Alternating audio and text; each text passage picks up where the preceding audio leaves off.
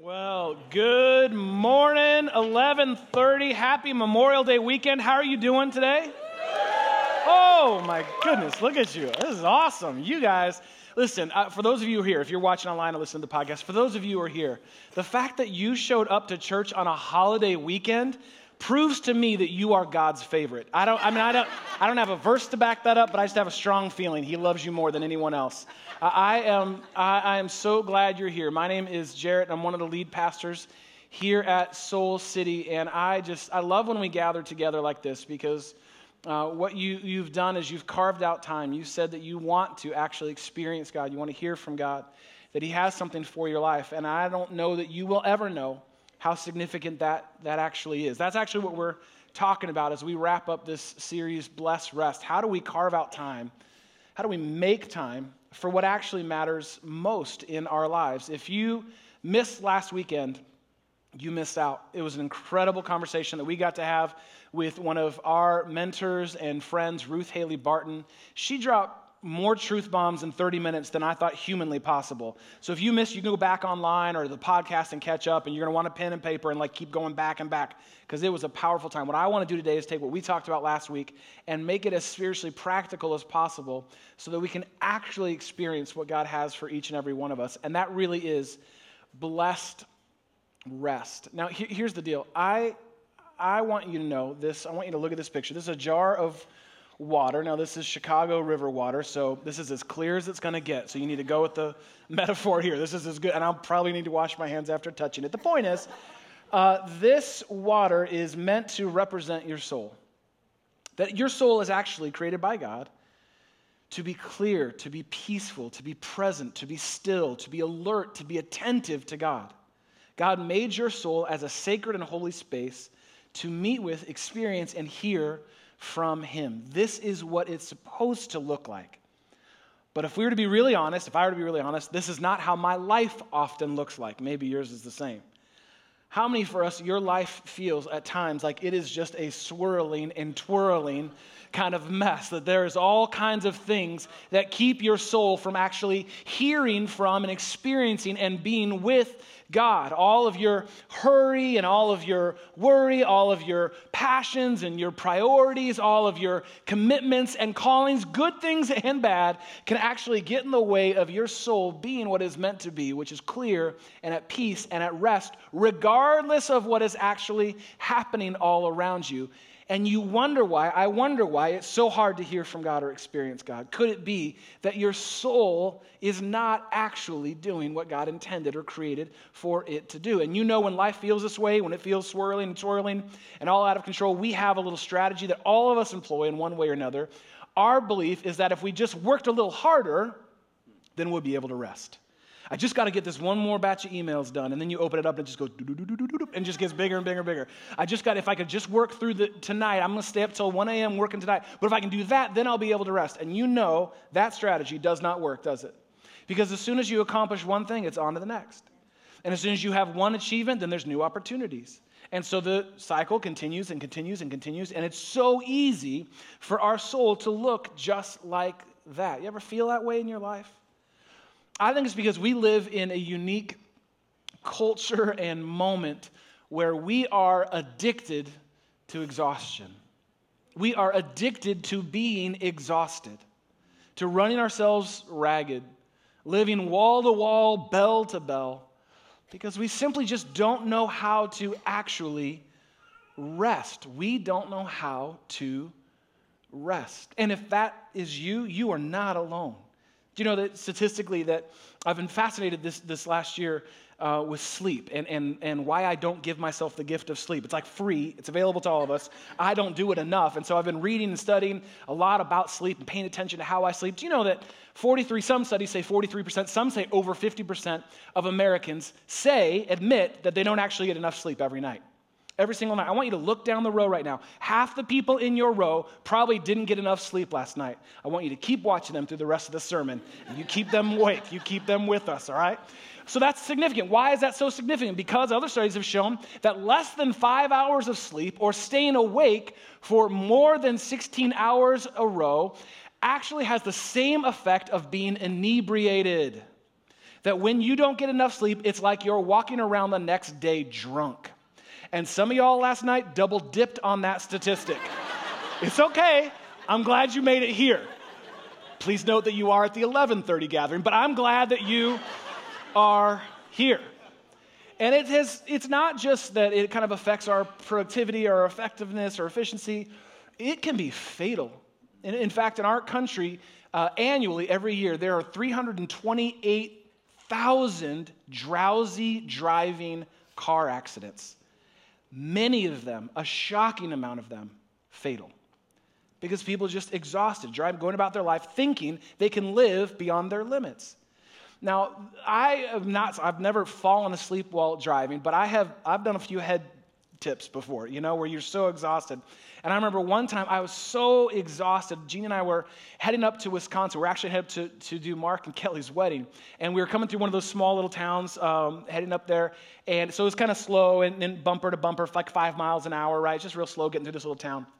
Well, I was kind of doing a little bit of a head dip. I was so exhausted. I wasn't totally focused and paying attention. And I, I drove right into the car in front of us. Now, it wasn't, there was no damage, it wasn't bad, but it was enough that they felt it, I felt it, and then I was real alert. And so then they, they stopped the car and they got out to come see the damage, rightfully so. And I'm getting out of the car. And the second I get out of the car, they stop looking at the damage and they look at me and they go, Pastor Jarrett. they were a part of the church that I was working at at the time. And so I said, Oh, I'm so sorry. I was just praying. I was praying so hard. Well, I was just in the spirit, and I just, can I pray for you right now? I mean, so I had no cover on that one. I had no cover on that one. It's serious, and it can, in fact, even be fatal. In fact, uh, one study found that 97% of Americans have at least one of the leading risk factors for fatigue, not just being tired, this is, this is where your body actually begins to shut down. That all of us are living on the edge of that on a regular basis. Doesn't that sound crazy to you? But here's the deal we've made that exhausted, we've made that our new normal. That's just how we go about our days. In fact, maybe you're familiar with the phrase, I'll sleep when I'm dead. Maybe you even have a coffee mug that says, I'll sleep when I'm dead. That's kind of like your model. Yeah, I'll get to sleep later. I'll sleep when I'm dead. Well, the truth is actually, it's our lack of rest that is actually killing us. It's robbing us. It's taking from us the life that God actually created you to live with Him. And that's because I think a lot of us look at rest, real rest, true rest. We think of that like, oh, isn't that nice? It, that must be a luxury.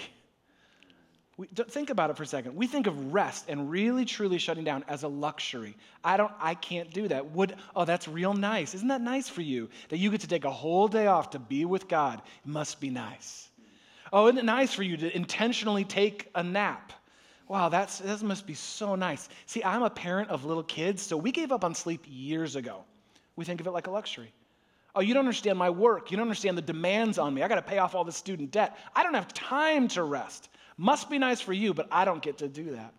Or I'm caring for aging parents. I don't get to actually have a break from all of this. We tend to view rest as a luxury, but all the data shows that rest is not a luxury, it is a necessity. It's actually critical for your well being because your body has limits. It does. Your brain has limits. Your days, your weeks, have limits. And here's the truth that we got to be honest about you are not the exception to the rule. You're just not. I'm not the exception to the rule. And the reality is, if we don't pay attention to this, if you don't incorporate rest into your life, you will be exhausted for the rest of your life. If you don't begin to intentionally incorporate real, what we would call blessed rest into your life, you will be exhausted for the rest of your life. And that is not how God created you to live. That's not the life He has for you. Your soul needs rest, whether you know it or not.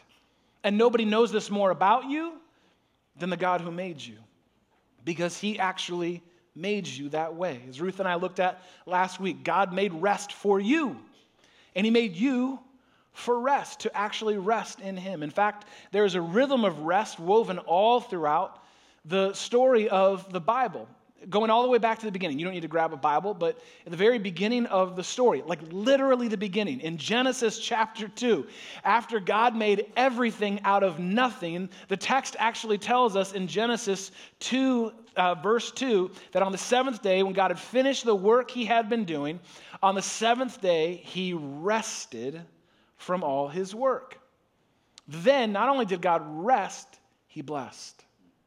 Then God blessed the seventh day, and he actually made it holy, set apart, different from all the other days, because on it he rested from all the work of creating that he had done. Now, this is just a quick quiz. You may be new to God or the Bible, all this, but I think you can answer this one. I think you can get this one right, okay? Did God actually need to rest? No, God did not need to rest. But what a good God He is that He modeled it to us and for us. Another question Does God have limits? Are there limits to God? No, there are no limits to God. But He did make you with limits. And what the creation story tells us is that God actually made you in His image. Now, just pause on that before I finish the sentence, because I'm going to get to it like, you know, I'm going to drop the hammer in a second here. But just stay with me for a second. You're made in the image of God.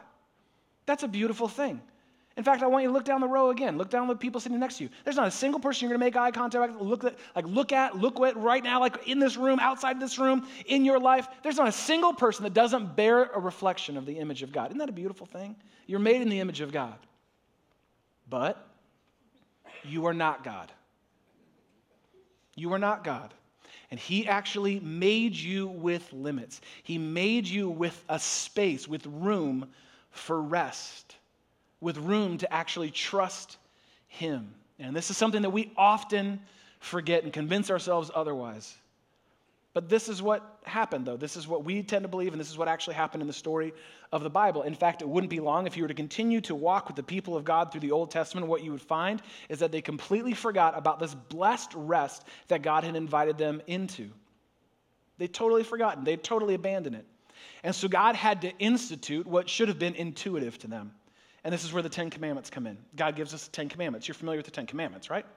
Don't lie, do not murder, do not commit adultery, do not skip church on holiday weekends, right? You know, these, I think that one's in there. I don't know. The point is, all the Ten Commandments, baked right into the middle of them, is this concept of rest. In fact, in Exodus 20, verse 8, it says this Remember the Sabbath day by keeping it holy, sacred, set apart. Remember what we just read in Genesis 2? God's made it holy and set apart.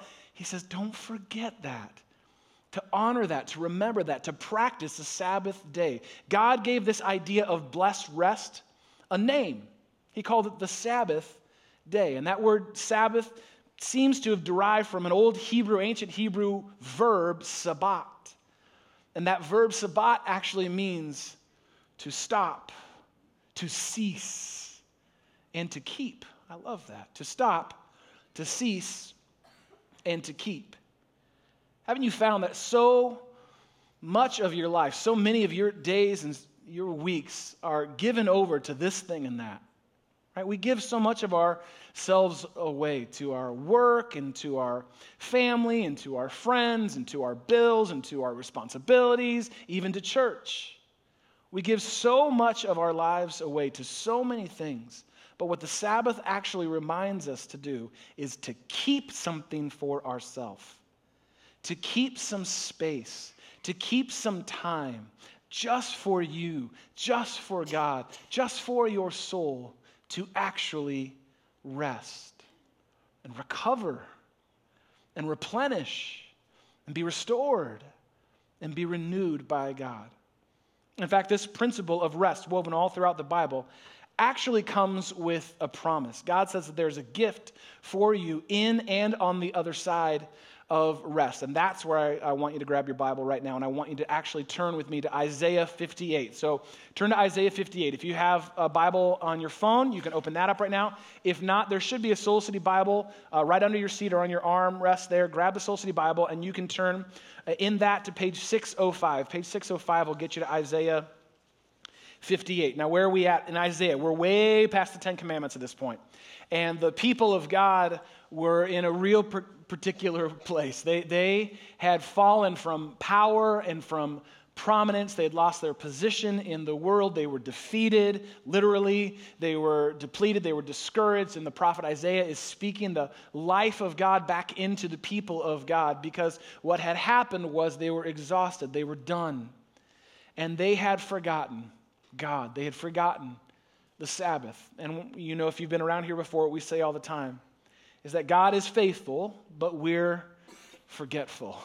And they had forgotten this. And so God reminds them of not only this principle of Sabbath, but the promise that comes with it. I want us to read that together. And when I read, I'm going to pause uh, on a few words. When I pause on that word, I want you to say it like you mean it, okay? Can we do that together? So say that next word like you mean it. So this is Isaiah 58. Let's start in verse 13. It says this If you keep your feet from breaking the Sabbath, now I love that, that language. Just pause real quick. I love that language. If you keep your feet from breaking the Sabbath, that's because it's like so true of us, isn't it? We're so prone to wander, just to wander off from the way of God, just to wander into our own way or someone else's way. So you say, no, no, if you can just stay put in this principle, if you stay put in this idea of Sabbath, keep your feet from breaking the Sabbath and from doing as you please on my holy day, if you call the Sabbath a what? If you call the Sabbath a delight, delight you might want to circle that. That's what it's actually all about.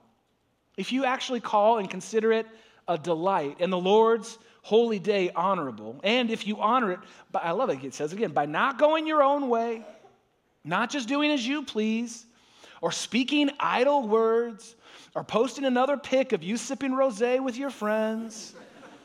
if you honor this, then here comes the promise, verse 14. Then you will find your what? You will find your joy. joy. Okay, that's how you're supposed to say it. So let's say it like the word actually means something. Then you will find your joy. That's actually what is on the other side of rest, in the midst of rest for you. You will find your joy in the Lord. You'll actually find it in Him and in rest. And He says, I'll cause you to ride in what? You will ride in triumph. That means that you're not a victim to your circumstances. Whatever may be going on around you, you can walk into your week with the assurance of knowing that God is with you and for you. You will walk in triumph. And he uses language here that they would understand more than we would on the heights of the land and feast on the inheritance of your father Jacob. Then he closes with this For the mouth of the Lord has spoken. In other words, y'all best listen. the mouth of the Lord has spoken. This idea of, of Sabbath, of blessed rest, is actually an unbelievable spiritual gift given to each and every one of us from God. But this gift is not something He's going to force on you, He's not going to make you rest. What you have to choose to do is to regift that gift to yourself. You actually have to choose to receive this gift of rest and give that gift to yourself. To see your joy renewed, to see it as a delight, not a luxury but a necessity that your soul actually finds rest in God. It's not about just having a day where you stop working. It's about having a day where you invite God to work on you. And you open yourself up and you pay attention and you get rid of all distractions. And you say, God, I'm here, I'm present, I'm available to you. That's the gift of this blessed rest. And for years, Jeannie and I have, have uh, believed in the, the practice, the principle of Sabbath. When we started this church, I mean, in the very beginning, there were no like work days. Every day was like a work day, right? And so when we started this church, we said, okay, that, that could be crazy making. We had little little ones. Our kids were little at the time. And so we said, well, we're going to just set these days aside, even, even though it doesn't all make sense, even though we weren't even doing services. We're going to take Friday and Saturday as our Sabbath days. We're going to rest, get our family stuff done on Friday, and then we're just going to rest and chill and be with God. And we really believed in that principle, and we did the best that we could to honor that principle, but we would find ways to bend it. Because there was always an email that would come in, like, oh man, okay, we got to address this. You know, we got to make sure, because this thing, for this, to see this miracle become a, a movement of God, we got to we got to give ourselves to it. There was always a volunteer that needed to be cared for, that something was going on in their life, or a drummer that canceled on Sunday morning right before we. So there was always something. There was always something for us, and we would find we would kind of justify, well, we're doing this for the church, we're doing this for God. And so we would let other things creep into our Sabbath, our rest with God. And then as this church began to, uh, to grow, it grew faster and, and it grew bigger than we even had imagined. And I remember we were at about the third year, fourth year, uh, we needed to hire some more folks. It was just, we were ready to kind of do that. And so we had two big critical hires that we made, and we leaned into our old church and two people that we knew down there that we loved. And went through a long process, a lot of work of interviewing them and hiring them, and then transitioning, moving them up from Atlanta to Chicago. And we were so excited about the next chapter for our church. And little did we know, little did we see coming, that within about six months of both of them starting, they both actually left their positions at the church. This had never happened to us before. No one had left our staff yet. I didn't even know that was an option. You can leave? We had no idea. I just thought we'd all be together forever. And it was both for great reasons, and it totally made sense. It just didn't work. And now, all the work that we had done to get them here, now they were gone, and we had to start over, and we were fried. We were exhausted. I would say, using Ruth's language last week, we were dangerously tired. Didn't have that language for it. In fact, I remember one day I was sitting down to work on a sermon like this, and I don't know how long I was there, but 20, 30 minutes I kind of came to, and I'd just been staring at a blank computer screen. Had no words, nothing in the well. And so Jeannie and I went to our elders. Thank God for the elders of this church. Thank God. And we said, We don't know what to do. We can't keep doing it like this. We're fried. And they were so wise and so kind to say, Okay, time out.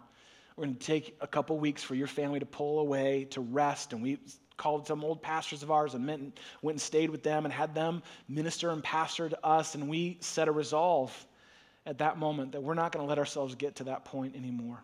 And it initiated a couple amazing things. Our family break that we take every year, it initiated uh, us joining the Transforming Center, where we heard from Ruth last week that she leads. And God has done so much out of that. But I'm telling you, I'm, if I'm being really honest with you, I don't know that we would have chosen that had we not hit that wall. Because I think for many of us, not only do we see rest as a luxury, for lots and lots of us, we don't really rest until we have to, until you're forced to, until some kind of crash or some kind of crisis backs you into a corner and you have no other options. The point of Sabbath rest is to keep you from that crash. It's to work in a regular rhythm with God that actually tends to your soul, that keeps you from actually hitting the wall. It deepens your dependence on God. It opens you up to learning to actually loving your limits, that you actually have limits, and it teaches you how to embrace them and to love them. And it teaches you something about trust that you just can't learn outside of rest. You can cognitively nod your head to trusting God, but there's something about rest that teaches us about real trust. And I think that's really what rest is, isn't it? It's just another word for trust. That's all rest is.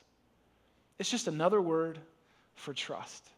I'm going to choose to trust God. I'm going to true, choose to trust that He is enough, that He has enough for me, that He has enough for all the people I think can't make it without me.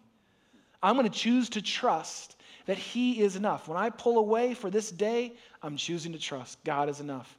I'm actually choosing to trust that my world will survive without me for 24 hours, that it will be okay.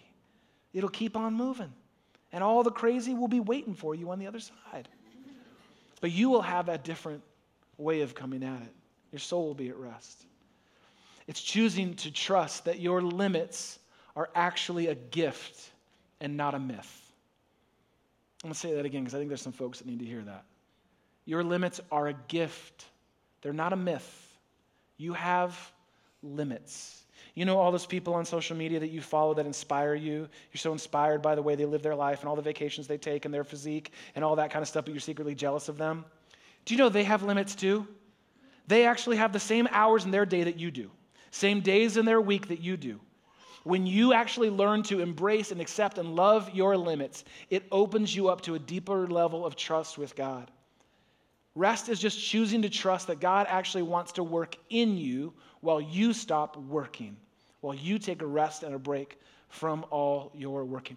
Isn't that Like when you think about that kind of rest and what God can do, doesn't that sound good?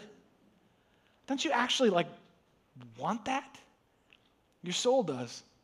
It desperately desires for you to actually receive this kind of rest so that you can actually be clear, open, present, and available to God.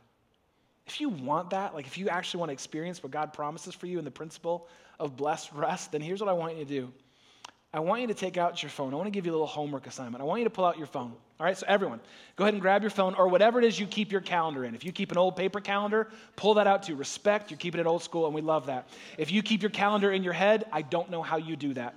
But I want you to actually take out your phone and open no other apps, but open up your calendar. This is not like a rhetorical exercise. Everyone go ahead and pull out your phone and just open up your calendar. Here's what I want you to do is you open up your calendar. Pay attention to the emotion that you feel when you see this week. When you open up your calendar and you look at, I mean, I'm looking at mine, it is, it is full. There's a lot. What do you feel? What do you fear? What are you concerned about? Pay attention to that. Here's what I want you to do. If you really actually want to give your soul the gift that God has given to you of rest, then I want you to pick a day this week and I want you to literally block it out right now in your calendar. And all you have to do is put one word over all that whole day, and that word is Sabbath. S A B B A T H, in case you're wondering. Put it in, Sabbath. Now, here's the deal. Here's what's so fun. The day doesn't matter. Like it, it's that you set it aside. Specific day doesn't matter. Those of you who are actually here right now this weekend, if you're listening online or to the podcast later, you're going to have to figure this out on your own. God has given you a head start this week because tomorrow is Memorial Day. And lots of us don't have to work. Maybe you do, but if you don't have to work, you've already been given a head start on this homework assignment. And so maybe tomorrow is the day that you set aside and say, This is my Sabbath. I'm going to actually truly practice the principle of blessed rest. And so you need to put it in your calendar right now, or else you will not do it. Now, I want to give you some notes. You might want to jot these down in your calendar or somewhere where you can pay attention to, because we're all going to be doing this together as a church throughout this week. Here's what you need to avoid on your Sabbath day, okay? For you to really, truly have your soul available and attentive to God, here's what you need to do no work on the Sabbath. No work. No like sneaking, no creeping, no work, okay? If I, well, if I just, I just need to kind of get this thing done. I know that we have a lot of entrepreneurs and solopreneurs, people who started their own businesses and all that kind of stuff. I get how it's always there. I get it. Can you just for one day let it be? No work on one day, okay? No email. No email. Now, listen, that one may sound daunting. Let's be honest. Who loves email? Literally no one. So what you're doing is just giving your soul and what you actually want. Say, I'm gonna, I'm just gonna shut it down for a day. And if you need to put an outgoing message in your email just to let people know, awesome. But can you actually like not open it for a whole day? What might actually happen? There used to be a time for some of us, those of us who are older, where we didn't open our email because there was no email. Right? Let's live like it's the early 90s and let's not do email for a day. Okay? Can you do that? Next one. No social media. Ooh, last week, last service, someone went, What? All right, so no social media for a whole day. Because what that can be, honestly, is just another way of distracting yourself. And oftentimes, it can just lead us to places of insecurity, jealousy, FOMO, whatever it may be. Can you just for a day do no social media? Here's the deal Facebook will be just as much of a hot mess the next day when you come back as it was today. Your friends on Instagram will be okay without you for a day. If that makes you nervous and you need to, like the night before, post something on Instagram saying, taking a Sabbath day tomorrow, pray for me, fam, fine. Whatever you need to do to let your people know that you're to be away for a day, fine. Your business, your personal brand, it will be okay for a day. In fact, I would contend people will respect you more to just say, I don't need this for a day. I'm going to shut it down for a day. In fact, if you want to go all the way in, here's what I'd recommend no tech for a whole day. No tech. Just see if you can do that. No tech, no distractions. Now, what are you supposed to do then? Because that's all we do. What do I do if I don't do those things? Couple notes, couple thoughts. Take a nap. When's the last time you actually took a real nap? and not like fell asleep at work. like a real nap. Take a nap. Read a book. Read a book you've been wanting to read for a while. It, it, if possible, preferable, read a book about God. Read a book about life with God, something that's going to nourish your soul. Go for a walk. Walk on the lakefront.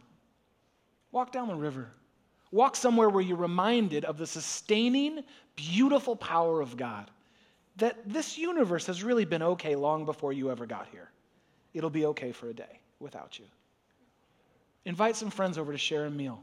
Have a meal with some friends, people that actually give you life. No obligation, no expectation, just invite them into this with you. We've done all of that. Take another nap. Seriously, why not? Just go all in. Do whatever it is that will give your soul the most amount of rest that you can in a day. It's just a day, but you have no idea what God will do, how He'll meet with you, how He'll slow things down, how He'll help you see more clearly, how He'll give you that thing that you're actually aching for and longing for rest, trust in Him. I love the way that uh, Barbara Brown Taylor, one of my favorite authors and someone who thinks and talks about God, the way that she describes this kind of day. Maybe it'll help you to close your eyes and imagine. This is how she describes this kind of Sabbath day, this blessed rest day. This is what she says. She says, At least one day in every seven, pull off the road of your life and park the car in the garage. Close the door to the tool shed. Turn off the computer. Stay home. Not because you are sick but because you are well. Talk someone you love into being well with you. Take a nap, a walk, an hour for lunch. Test the premise that you are worth more than you can produce. That even if you spent a whole day being good for nothing, you would still be precious in God's sight. And when you get anxious, because you are convinced that this is not so, remember that your own conviction is not required. This is actually a commandment. And your worth has already been established by God, even when you are not working. This is the invitation that God is given us. He's given you to a blessed rest, to let your soul actually settle, to clear your schedule and open your heart to God, to delight in rest to find your joy again in Him, to follow not only the teachings, but the example of Jesus Himself, who said to His followers, those sincere about knowing and following Him, He said, the invitation was this Come with me, come away with me by yourselves to a quiet place and get some rest. And I can't think of a, a, better moment for us as we're concluding this series, trying as best we can to follow the teaching and the life and the way of Jesus, than to just simply come to the reality of Jesus. How this is all made possible to us through his death and his resurrection. And so, what we want to do is just take a moment to remember him. We're going to do that through communion, and then in a moment, we'll respond in the closing song of worship. But I'm going to ask our amazing host team to come forward right now, and they're going to pass out the elements of bread and the cup. And here's all I want you to do all I want you to do is just hold on to it. Once you get the bread, once you get the cup, just hold on to it. You don't need to do anything with it. And I'm going to ask you to do it in kind of a spirit of reverence, respect for this moment and for those around you. Just hold on to the elements. And as you hold them, as they're tactile in your hands, let them be a little reminder, a spiritual wake up call for you that this is what Jesus did. This is how he made a way for you and me. That the bread is actually to represent the body of Jesus. Just think about that for a second. God, who has no limits, became a human who did. What? He did that. He occupied the same space as us, same hours in a day, same days in a week. He became one of us. He knows. Whatever it is that you're facing, He knows. He knows. And his body is a way of reminding us of how close he actually is to you. And the cup, a reminder of his blood poured out, a sacrifice, covering a covenant. only thing that can actually wash away sin, that can actually purify and cleanse your soul from the inside out. He said, That's what this cup does. It reminds you of my blood for you. So, as the rest of us are receiving these elements, can you just take 30 seconds to take a big, deep breath and just rest in the reality of Jesus? That He's made a way, it's already been done, the battle's been won. And all you need to do right now is receive. Let's rest for a second in the reality of Jesus.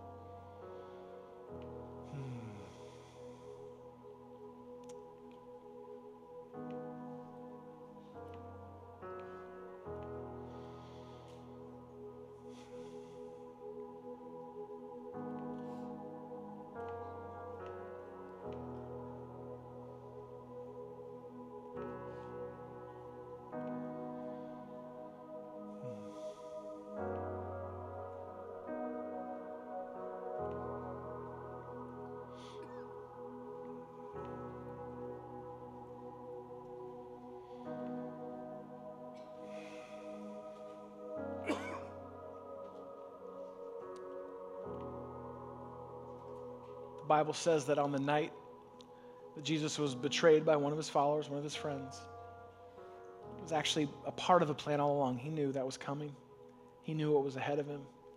He broke bread. He had at a table with his friends. He broke bread and he said, Let this be a reminder to you. This bread is the symbol, a reminder of my body broken for you. So let's take the bread in remembrance of him.